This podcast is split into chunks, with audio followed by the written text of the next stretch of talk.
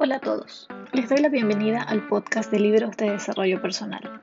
Mi nombre es Nadia Benítez y en cada episodio voy a compartir el resumen de un libro, con los puntos más importantes y relevantes, esperando que les sean de utilidad en su camino de crecimiento personal.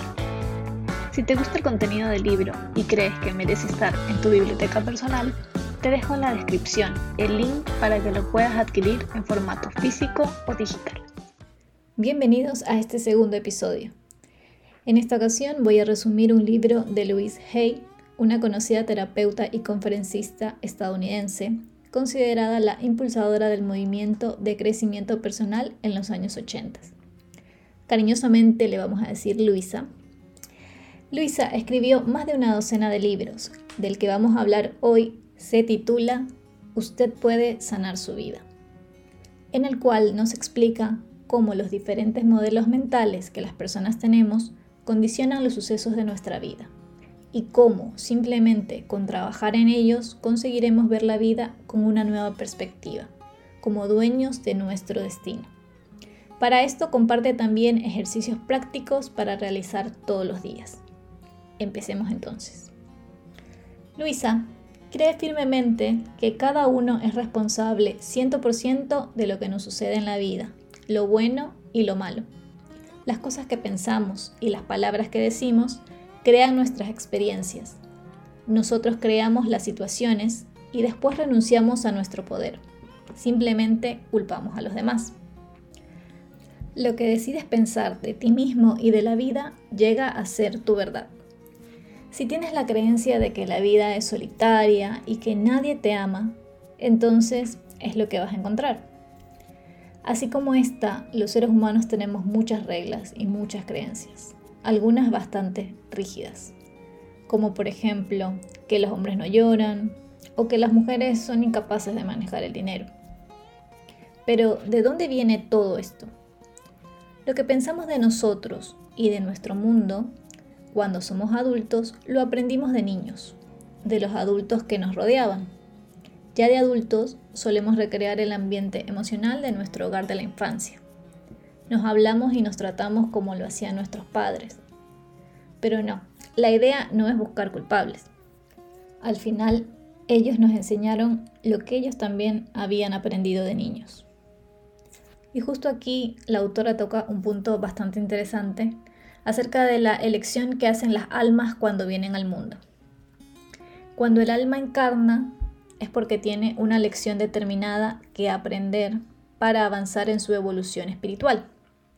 Por lo tanto, el alma escoge el punto del tiempo en el cual desea encarnar. Escoge el sexo, el color de piel, escoge el país y los padres que le ayudarán a trabajar en esa lección. Entonces, no culpemos a nuestros padres, simplemente ellos eran perfectos para el trabajo.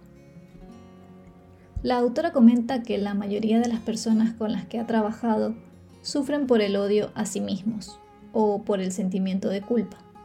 Generalmente tienen la creencia del no sirvo. Y si esta es muy fuerte, entonces la vida que se cree a partir de esa creencia estará ausente de prosperidad y amor.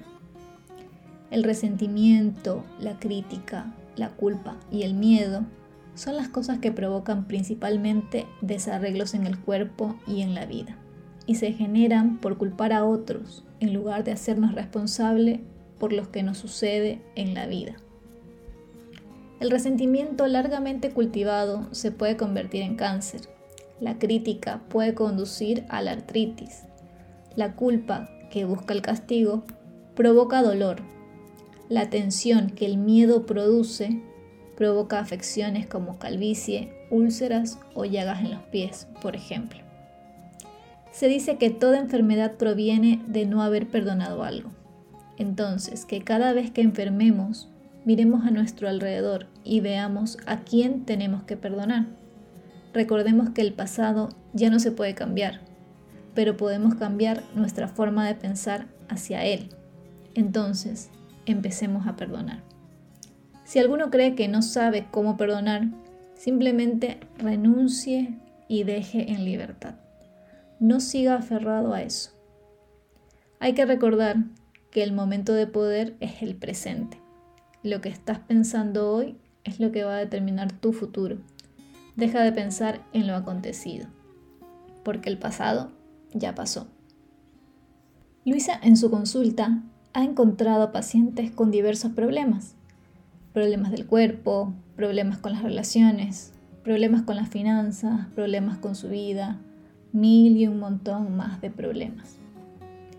Ella los deja contar acerca de estos problemas y una vez que ha terminado pasa al ejercicio llamado debería, en el que les hace escribir una lista de cinco o seis maneras de completar esa palabra con una oración.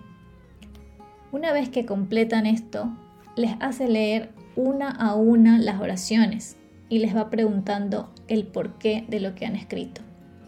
Por ejemplo, si escriben debería terminar mi carrera profesional, les pregunta por qué deberían hacerlo y deja que ellos respondan.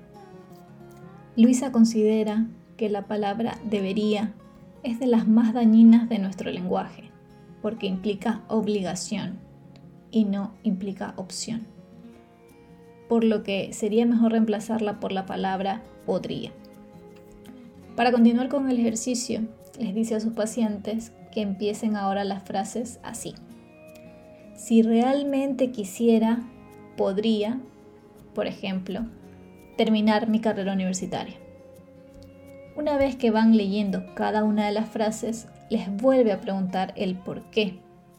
Entonces, con sus propias respuestas, es cuando ellos se dan cuenta que en realidad toda su lista de deberías eran cosas que querían hacer por complacer a alguien más y no cosas que ellos alguna vez habían querido hacer. Los invito a ustedes a hacer este ejercicio en casa. Con esa nueva mirada, Luisa empieza con la terapia, que basa siempre en el amor a uno mismo, pues con base en su experiencia, cuando la persona se ama, se acepta y aprueba como es, todo funciona mejor en su vida. Es como si se produjeran milagros, mejora la salud, se atrae más dinero, hay relaciones más satisfactorias. Aceptarse a sí mismo considera que es el primer paso para un cambio positivo en todos los ámbitos de la vida. Comenta que lo que los pacientes consideran que es el problema nunca es el problema verdadero. Es decir, el problema que ellos ven es solo el reflejo de odio a sí mismo. Para que cada uno de ellos se dé cuenta de esto, la autora les hace hacer el ejercicio denominado el espejo, en el que ellos, frente a un espejo, tienen que mirarse a los ojos y decirse la siguiente frase. Te amo y te acepto exactamente tal como eres. Algunos de ellos dicen que no pueden hacer algo así, otros lloran, algunos se enojan y otros simplemente se van. Es así como se dan cuenta en dónde radica el real problema. Bueno, ¿por dónde empezar? Pues bien, lo primero es hacer una limpieza de la casa mental. Consiste en examinar el pasado, mirar las creencias que nos han venido rigiendo y hacer una limpieza de aquellas que no nos sirven más. Las creencias que no nos sirven son aquellas que contienen mensajes negativos. Entonces, vamos a hacer el siguiente ejercicio, que consiste en escribir todo lo que nuestros padres nos decían que estaba mal en nosotros, todo lo que ellos decían sobre el dinero, las relaciones, tu cuerpo o el amor. En otra hoja también vas a notar todos los mensajes negativos que escuchaste de otros adultos. Pueden ser parientes, maestros e inclusive de gente relacionada a la iglesia. Esto te puede tomar una hora o dos horas. No hay ninguna presión, puedes ser libre de escribir. Lo importante aquí es analizar objetivamente esas frases y entender que de ahí provienen las creencias que tienes. ¿Es esa lista parecida a lo que sientes que está mal en ti? Seguramente la respuesta es que sí. Pero ojo, que el objetivo aquí no es culpar. No vamos a culpar a los padres, no, porque eso sería seguir con el problema. Más bien el objetivo es entender las cosas y poder hacernos cargo de controlar el futuro.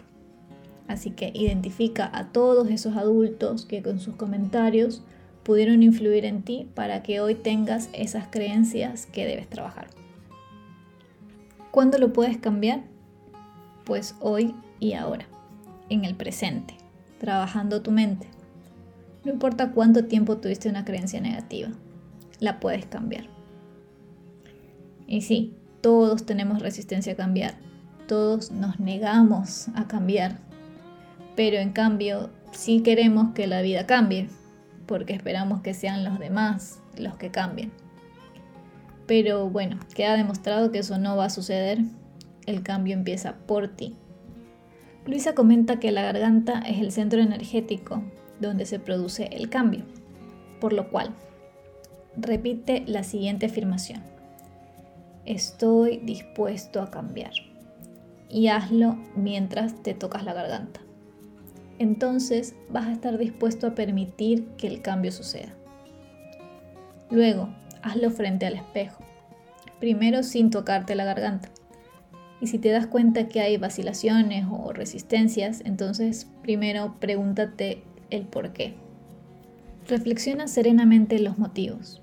Y luego, cuando estés listo, Nuevamente en el espejo, repite 10 veces y tocándote la garganta la siguiente frase. Estoy dispuesto a abandonar toda resistencia. Seguramente te preguntarás por qué frente al espejo y por qué mirándote a los ojos. Bueno, porque la mayor parte de los mensajes negativos que recibimos de niños vinieron de personas que nos miraban directo a los ojos. Para poder curarnos, el primer paso es darnos cuenta, tomar conciencia de aquello que tenemos que cambiar. Ahí es cuando se inicia el proceso, cuando pensamos en cambiar. Esto no significa que no vayamos a poner resistencia, por supuesto que sí. Y la misma a veces no la notamos porque se presenta de maneras bastante diferentes. Por ejemplo, con claves no verbales. Un ejemplo es que mantienes una decisión pendiente por mucho tiempo, por ejemplo. O que en vez de hacer algo que tienes que hacer para cambiar, decides mejor ir a comer o ir a beber o ver alguna cosa que te quite tiempo. También puede manifestarse con suposiciones, como por ejemplo frases de si de todas formas no serviría de nada o ya se resolverá solo o la típica, mi caso es diferente. Otra manera es a través de los terceros. Le cedemos poder a los otros y los ponemos de excusa. Por ejemplo, es que el médico no me lo permite. O es que ellos no me entienden. O la última, mi trabajo no me deja tiempo. Otra manera de poner resistencia es cuando interfieren los conceptos que tenemos sobre nosotros mismos. Por ejemplo, el decir, es que soy demasiado viejo o soy demasiado débil, soy demasiado serio.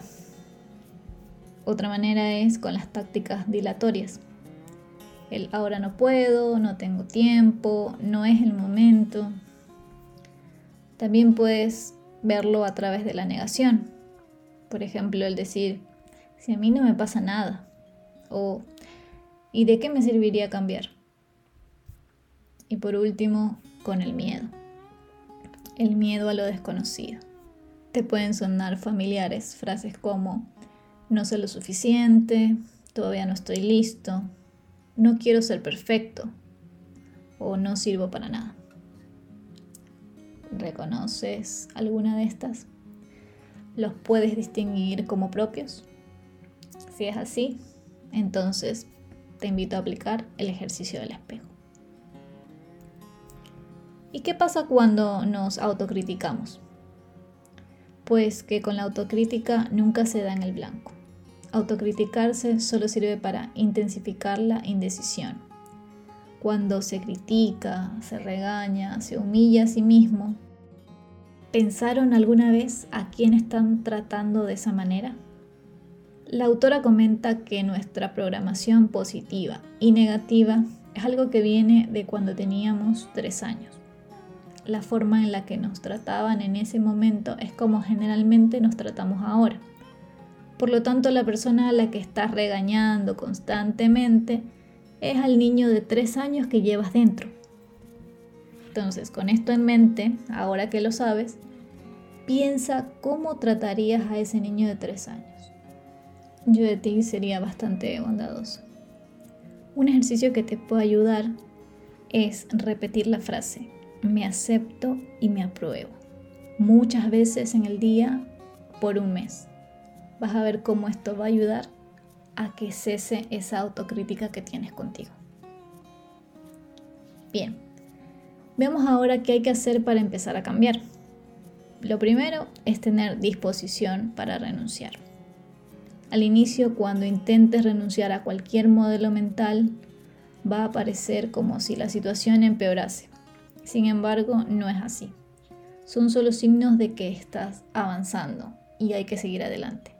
Por ejemplo, si estás trabajando para mejorar las relaciones, sea con una pareja, con tus padres o con amigos, quizás se presenten una o varias peleas, lo cual te va a hacer pensar que en realidad todo está mal. Sin embargo, esos son signos de que estás avanzando. Aquí la clave es no desesperarse. ¿Recuerdas que antes habíamos dicho que el momento del poder es el presente? Pues bien, ten en cuenta que lo único que puedes controlar es tu pensamiento presente. Los pensamientos del pasado ya no están. Nada se puede hacer con ellos. Los pensamientos futuros no se han formado aún y no puedes saber cuáles serán. Son los pensamientos presentes los que están bajo nuestro control. Nosotros tenemos el control de nuestra mente y no es al revés.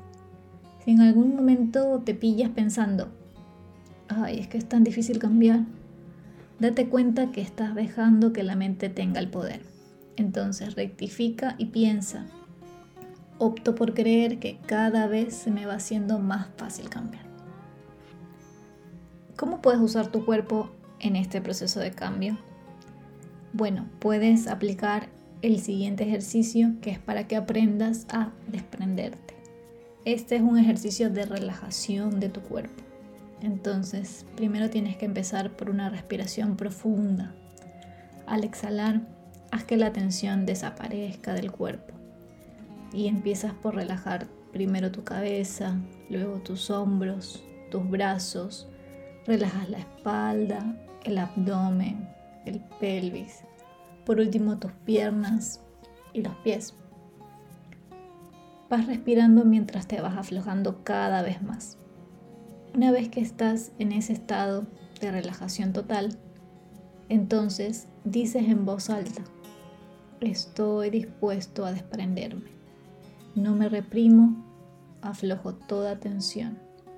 Renuncio a todos los miedos. Me libero de toda culpa. Renuncio a todas las viejas limitaciones. Me desprendo de esto y estoy en paz. Estoy en paz conmigo estoy a salvo y seguro. Practica este ejercicio cada vez que te inunden pensamientos negativos. Bien, ¿qué pasa en cambio cuando el pasado te inmoviliza? ¿Qué significa esto? Esto significa que estás dejando que algún suceso del pasado te impida disfrutar de tu presente. Sientes que porque eso pasó, hoy no puedes vivir plenamente. Te aferras al pasado pero eso solo te hace daño. Tienes que renunciar a ese pasado, liberarte. Y para eso puedes hacer el siguiente ejercicio, que consiste en hacer una lista de todas las cosas que deberías soltar. Y luego te haces las siguientes preguntas. ¿Estoy dispuesto a hacerlo? ¿Qué es lo que tendría que hacer para desprenderme? ¿Y cuánta resistencia encuentro a cambiar? Una vez que encuentres tus respuestas, pregúntate también si hay cosas que debas perdonar de ese pasado, sea a ti mismo o a alguien más. Si es así, entonces haz el ejercicio que sigue. Siéntate tranquilamente con los ojos cerrados y deja que tanto tu mente como tu cuerpo se relajen. Después, imagina que estás sentado en un teatro a oscuras, frente a un pequeño escenario. En él, pon a la persona contra quien sientes más resentimiento. No importa que pertenezca al pasado o al presente, que esté viva o muerta. Cuando la veas con claridad, imagina que a esa persona le suceden cosas buenas, cosas que serían importantes para ella. Y mírala sonriente y feliz. Mantén durante unos minutos esta imagen y después deja que se desvanezca. Quizás sea muy difícil de hacer, pero cuando lo logres habrás liberado ese resentimiento que tenías. Y entonces, ahora sí, el siguiente paso es perdonar. Para eso vas a ir diciendo en voz alta, la persona a quien necesito perdonar es, dice su nombre y agregas y la perdono por y completas la frase. Y así vas a ir diciendo esta frase por cada cosa por la que tengas que perdonar a esta persona. Imagina que por cada frase esa persona te contesta, gracias, ahora te libero. Puedes hacer también este ejercicio en pareja y hacer que la persona que está contigo sea la que vaya diciéndote, gracias, ahora te libero, luego de cada una de tus frases. Espero que les esté gustando este resumen. Y antes de continuar, les comento que he creado una cuenta en buymeacoffee.com como una alternativa para que puedan apoyar este proyecto. Consiste en invitarme un café o los cafés que quieran a través de la plataforma. Con su aporte puedo seguir comprando más libros y creando más episodios. De antemano, muchas gracias y les dejo el link en la descripción. Bien, continuemos. Bien, para la autora, el siguiente paso lo denomina la construcción de lo nuevo que se basa en los nuevos pensamientos que vas a adquirir. Para esto es necesario aprender a usar afirmaciones positivas, tanto al hablar como al pensar. Si frecuentemente usas frases como no quiero ser gordo, no quiero vivir en soledad o no quiero estar siempre sin dinero, con esto no estás atrayendo lo que esperas, porque son afirmaciones negativas. Entonces lo que tienes que hacer es cambiar el tipo de frases que utilizas, pero no vayas a cometer el error de pronunciarlas en futuro, porque de ese modo tampoco lo vas a conseguir. Recuerda que el momento del poder es el presente. Las frases tienen que ser elaboradas en presente, sintiendo que eso que quieres ya lo tienes. Entonces, tomando los ejemplos anteriores, las nuevas frases serían, soy una persona esbelta, me siento rebosante de amor y de afecto y mi situación financiera es próspera. Ahora que ya sabes cómo cambiar las afirmaciones negativas por positivas, toma tu lista de cosas que sientes que están mal en ti y transfórmalas por afirmaciones positivas. También te puede ser útil practicar el ejercicio del merecimiento, que consiste en decir la siguiente frase frente al espejo me merezco tener o ser y lo acepto ahora. Por ejemplo, me merezco tener un trabajo en el que me valoren y aprecien mi esfuerzo y lo acepto ahora. O me merezco ser feliz y lo acepto ahora. Al igual que se comentó en el libro del episodio anterior, los cambios no se producen de un día para otro se necesita un trabajo cotidiano. Entonces, la primera vez que hagas un ejercicio seguramente no va a salir perfecto, pero con la constancia vas a conseguir el resultado. Recuerda que el proceso de aprendizaje es siempre el mismo. Se aprende ensayando y fallando. ¿Y de qué formas puedes reforzar tu aprendizaje? Formas que te ayuden a hacerlo. Bien, Puedes hacerlo expresando gratitud, practicando meditación, escribiendo afirmaciones, usando visualizaciones o leyendo. Si eliges las visualizaciones, Imagínate teniendo, haciendo o siendo aquello por lo que te estás esforzando. Usa todos los detalles que más puedas. Imagina las reacciones de otras personas y acepta que esto está perfectamente bien para ti. También puedes expandir tu mente leyendo o escuchando qué dicen otros sobre el funcionamiento de la mente. Busca diversos puntos de vista. No te quedes solo con uno. En la siguiente y última parte, la autora nos cuenta cómo poner en práctica estas ideas en diferentes ámbitos de la vida. Y vamos a empezar con las relaciones. Bien, Luisa afirma que las relaciones son espejos de nosotros mismos, que atraemos un reflejo de la relación que tenemos con nosotros. Entonces, piensa en alguien en tu vida que tenga ciertas características que te molesten, que no te gustan y que te gustaría que cambien.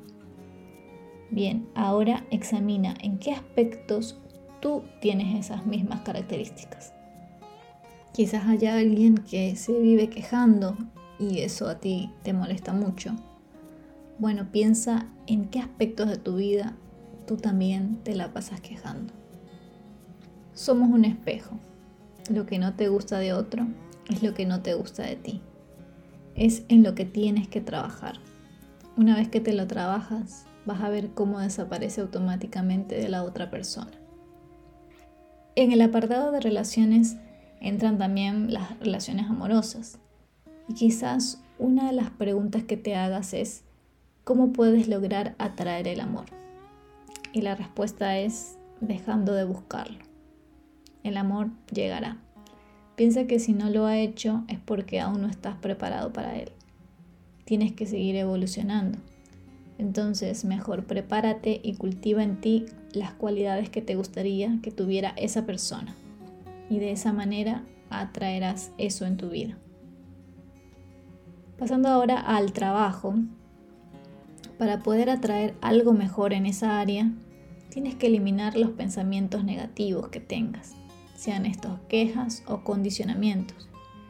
Primero empieza por agradecer y bendecir todo aquello que tienes, es decir, tu salario, tu puesto de trabajo o incluso si no tienes trabajo.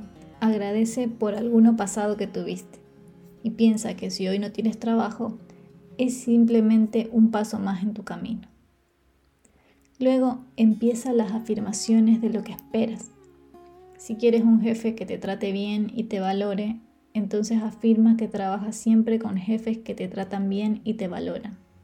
Si quieres un aumento de sueldo porque sientes que no eres bien pagado, entonces afirma que estás abierto a la prosperidad y que eso incluye un aumento de salario, porque te lo mereces, porque lo vales y porque tus jefes quieren reconocértelo. ¿Quieres un nuevo empleo? Bueno, bien, ya sabes lo que tienes que hacer bendecir, agradecer y generar una afirmación positiva. Vamos ahora con la prosperidad. ¿Cómo ser próspero? ¿Qué tipo de pensamientos hay que tener? Lo primero es entender que la abundancia del universo está al alcance de todos. Una vez que logres ver que hay de todo en esta tierra para proveernos a todos y aún así seguiría sobrando, entonces Empieza por hacer una limpieza mental de tus creencias limitantes respecto al dinero, todo aquello que aprendiste a través de tus padres. Haz espacio para tus nuevos pensamientos. Deja de preocuparte por el dinero o protestar por las facturas que te llegan. Paga en armonía para que las puertas de la abundancia queden abiertas. Todos los días extiende los brazos y repite, Estoy abierto para todo el bien y toda la abundancia del universo. La frase, acompañada por el gesto, ayudará a reforzarlo. Reconoce todo pequeño cambio que te demuestre que la abundancia está llegando a tu vida. Ese es solo el comienzo. Y para finalizar tenemos el cuerpo. La autora cree firmemente que las enfermedades son causadas por nosotros mismos el cuerpo no es otra cosa que el espejo de nuestras ideas y creencias. La enfermedad es la expresión material de lo que pensamos, de aquellos modelos mentales que tenemos. Luisa incluye un listado extenso de lo que ella cree que genera un malestar, un dolor, una enfermedad en cada parte del cuerpo. Es decir, asocia un modelo mental con una parte del cuerpo. La lista es realmente bastante detallada y larga, entonces yo no podría cubrirla toda en este episodio. Así que solamente les voy a nombrar tres para que tengan unos ejemplos. 1. La garganta. El dolor de garganta es siempre un enfado. Y si además hay un resfriado, existe también confusión mental. La laringitis significa generalmente que uno está tan enojado que no puede hablar. Segundo, los pechos. Estos representan el principio de la maternidad. Cuando hay problemas con ellos, eso significa generalmente que nos estamos pasando en nuestro rol de madres ya sea en relación con una persona, un lugar, una cosa o una experiencia. Y tres, el estómago. El estómago se lo traga todo. Digiere las ideas y experiencias nuevas que tenemos. ¿Qué es lo que no puedes tragar? Y lo que te revuelve el estómago. Cuando hay problemas de estómago, eso significa generalmente que no sabemos cómo asimilar las nuevas experiencias. Tenemos miedo.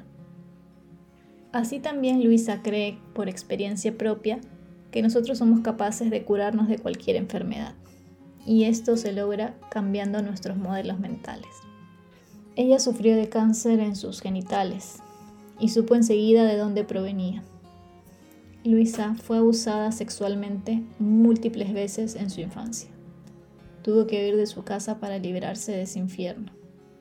Estas heridas la acompañaron tanto tiempo que su cuerpo empezó a destruirse por dentro. Finalmente decidió poner en práctica todo lo aprendido y lo que siempre predicaba. Empezó entonces un camino de perdón, acompañado de cambios de modelos mentales y de sanación holística. Antes de cumplir un año de haber sido diagnosticada, Luisa estaba curada. Bien, con esto llegamos al final de este magnífico libro Espero que les haya gustado y les haya podido abrir un poco la mente hacia el cambio. Nunca piensen que es muy tarde para cambiar y para vivir una vida mejor. Tomemos el ejemplo de Luisa, que empezó a los 40 años. Bueno, me despido y nos encontramos en el siguiente episodio. Gracias por escuchar el podcast. Si te gustó, no dudes en compartirlo en redes sociales para que llegue a más personas. Recuerda también que puedes visitar mi blog atravesandotulaberinto.com donde comparto más contenido sobre crecimiento personal.